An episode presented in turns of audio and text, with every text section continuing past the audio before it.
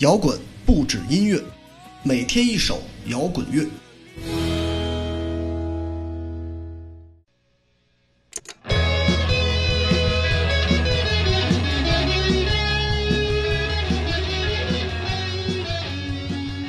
今天的音乐来自于宝岛台湾黑色收音机派对，幸亏我没有死在昨晚。很明显的 grunge 味道，主歌部分喃喃低语，副歌部分爆炸，典型 Nirvana 的路子。整首歌录音非常粗糙，捞翻感十足，尤其到副歌部分一定要做好准备，很有可能被炸得有些耳朵不舒服。台湾近十年最优秀的乐队当然是草东没有派对。所以在黑色收音机派对的这首歌里，我们也能明显感受到草东的影响，充满群体性的冲击，诉说一代人的感受，而不是在纠结于个人的小情绪上，如失恋等等。黑色收音机派对这首歌，进一步撕碎了台湾曾经的小清新的标签，更加粗糙与真实，更加没有地域化和姿态感。活脱脱就是我们宿舍里走出来的那几个通宵了一夜的游戏的舍友。草东之后，台湾的地下摇滚乐也有了一种新的姿态，更颓、更脏，且咬文嚼字儿更具非台客感，很有一种当年中国大陆土窑的气质，就像周润、铁风筝那个时期，只有吉他、贝斯、鼓三大件儿。可见潮流这玩意儿真的会在几十年中不断轮回。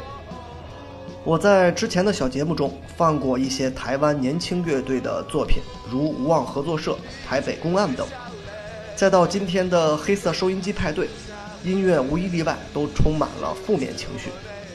也许是我的个人喜好使然，但也从这个侧面可以看到，台湾的年轻人已经不再如伍佰那个时候的摇滚人一样那么台客气十足，也不会像早期的张震岳一脸混混样。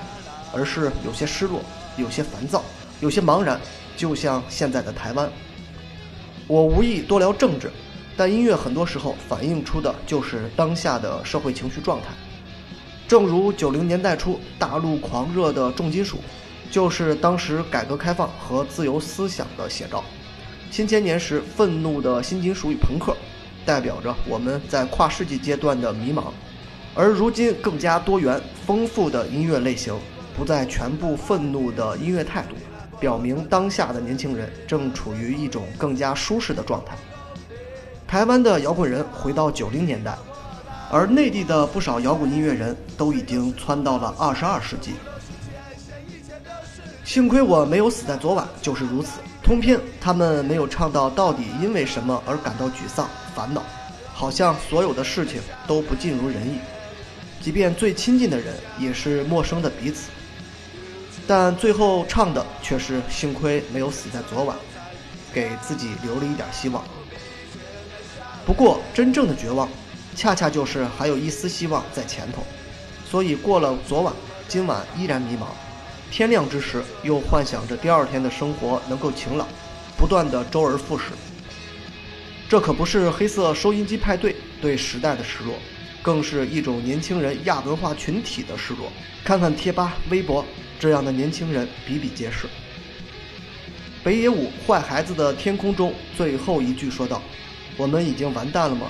笨蛋，我们还没有开始呢。”无论大陆、港台、日韩、东亚的年轻人更加细腻，既喜欢某个瞬间忽然否定自己，但又会对过往的某一刻洋洋自得。这是一种共同的民族性，并且不会被所谓的西方文化轻易改变。所以我们在看好莱坞的青春片时，往往会觉得美国青少年有点傻头傻脑，但日韩、台湾和大陆的青春片，或多或少都透着一种纠结，一种莫名的恐慌与焦虑，就像《孤岭街少年杀人事件》，还有《坏孩子的天空》。今天的节目似乎聊音乐的部分不是很多，未来我可能都会朝着这个方向走，就像片头里说的一样。摇滚不止音乐。结束，听歌，黑色收音机派对。幸亏我没有死在昨晚。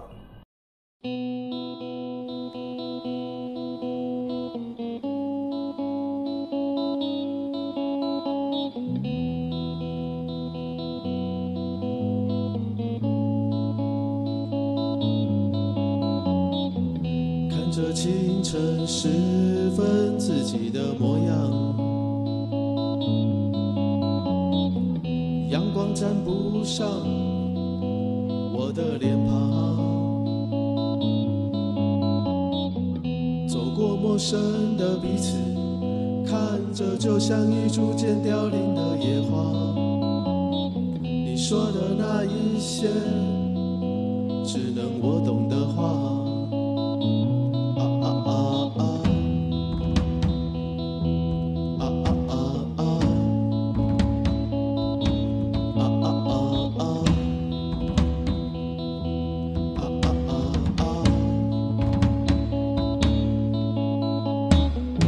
故事总会开始？虽然结局不总是安稳。